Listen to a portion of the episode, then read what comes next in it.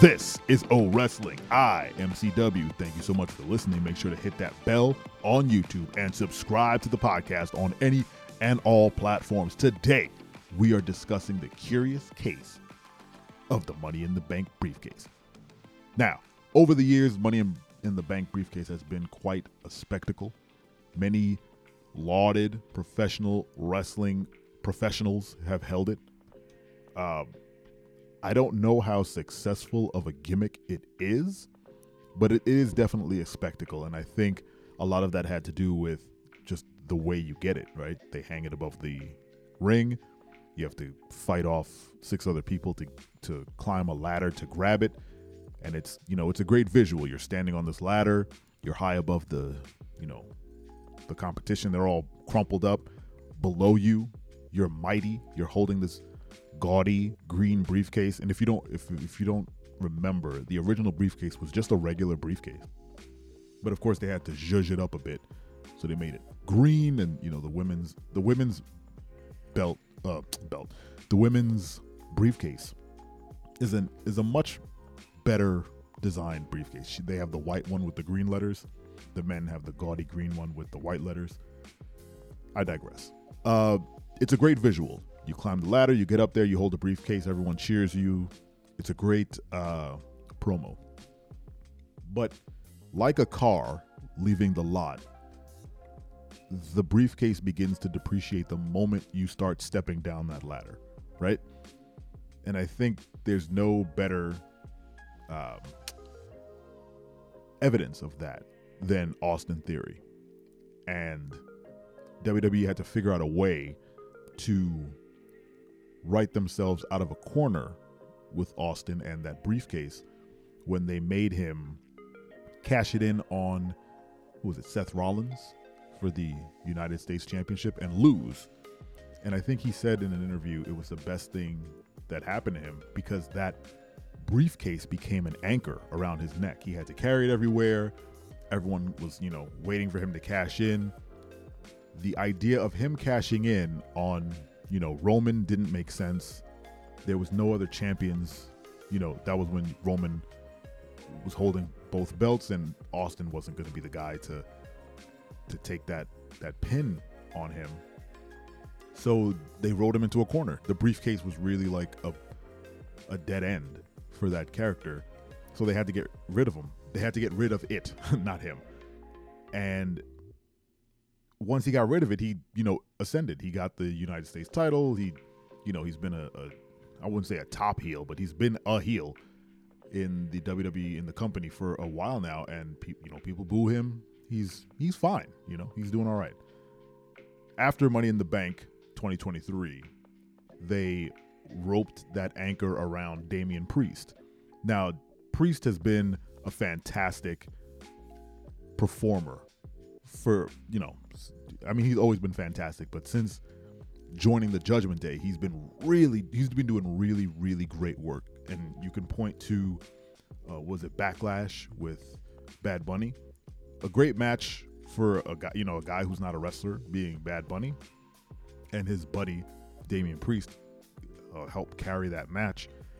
Priest has been you know getting nothing but praise backstage from what I've read and giving him the briefcase was a way to kind of elevate him a bit. And I'm all for gimmick, you know, pay per views with, you know, a, a, tangible prize, right? You win the money in the bank, you get a thing that will help elevate your career, or it's supposed to help elevate your career. Uh, King of the Ring kind of has that, where you get crowned as King or Queen of the Ring, but it doesn't lead to anything. It just, it, that's where it stops and they don't really make it a thing like maybe you get crowned and then your name gets put on a plaque or something where you you have an accolade that kind of stands the test of time. Money in the bank does that. It has a lot of that. But the moment like i said the moment you start climbing down that ladder with the briefcase the clock starts ticking. The value of that briefcase becomes less and less the longer you hold it. Because the longer you hold it the less people believe that you're going to cash it in and win uh, that's why something like uh, I think when Kane cashed it in, it was the night he won the briefcase, which was smart. it was also, you know, during a, a championship match, so he got he got the leg up on the guy, right? Damian Priest climbed down that ladder with that briefcase, and I hit the stopwatch in my head. I was like, all right, let's see how long it's going to take them to cash this in.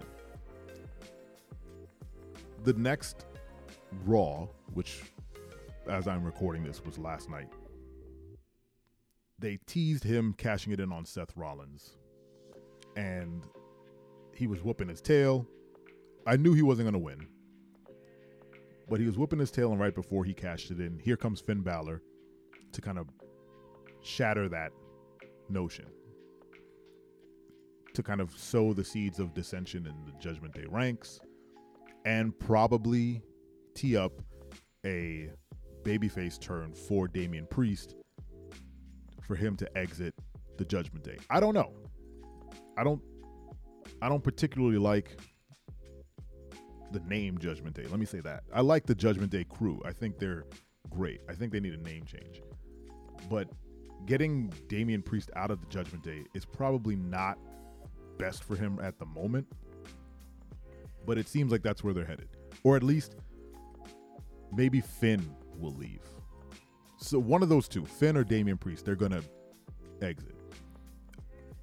During Money in the Bank, I fully thought that during Seth Rollins' match with Finn Balor, uh, Finn would either beat Seth and then Damian was going to cash in on Finn, or the other way around, where well, Rollins beats um, Finn, and then Damian cashes in on a tired Rollins to become champ, and that sets up the the dissension in the the Judgment Day where Finn wants the title and now Damian has it. They didn't do that, and you know maybe for the best. I don't know. They kind of want some long term, long term storytelling for uh, SummerSlam, which is their you know marquee middle of the year pay per view. I don't know what Damian Priest is going to do for SummerSlam but it seems like they're teeing up a Damian Priest versus Finn Balor match, maybe. But him holding that briefcase is going to start, it's going to start to rot in his hand because at some point it's going to be like, well, who's he going to cash it out? And I think it makes more sense now that Roman Reigns is on SmackDown. He has a whole new title, and Seth Rollins' this heavyweight championship has been created and it's they're they're touting it as the workhorse title, which is not true. That's the Intercontinental title, but they're t- they're they're teeing it up like it's you know going to be defended a bunch. So maybe Damian Priest can hold that one, and I don't know. I can see it happening. I wanted Damian to win on Raw when he was beating up Seth Rollins, only for the shock factor of having a world title change on Raw. Hasn't happened in a in quite a while. And uh, Seth can take the pin. Seth is so over that it doesn't matter if he has the title or not. Uh, and I think Damian, as the young guy, he's not even that young, uh, as the guy coming up, he would do well to be champion for a bit. It doesn't have to be a super long run, but I think having him hold the title and then show Finn get you know, jealous and maybe feel like he's being replaced as kind of the the head guy in Judgment Day would be an interesting angle going into SummerSlam and having them wrestle for the title. But with all that said, and all the weirdness around that that uh, that briefcase, I'm glad Damian won. I'm, I also want to say that Rhea Ripley is the leader of the Judgment Day, so Finn should be more jealous of her and less about Damian Priest. But I digress. Uh, hopefully, they figure out a way to make that briefcase relevant and not, you know, some weird gimmick that just kind of pulls people down. Remember, always look to Otis, Otis, and uh, Austin Theory for your Money in the Bank anchors. Thank you so much for listening. This has been the O Wrestling Podcast. I appreciate you. Make sure to subscribe and tell a friend. And don't you ever forget. I'm your friend, but if I ever see you in the ring, I can beat you. Don't you know? Yeah, yeah, yeah.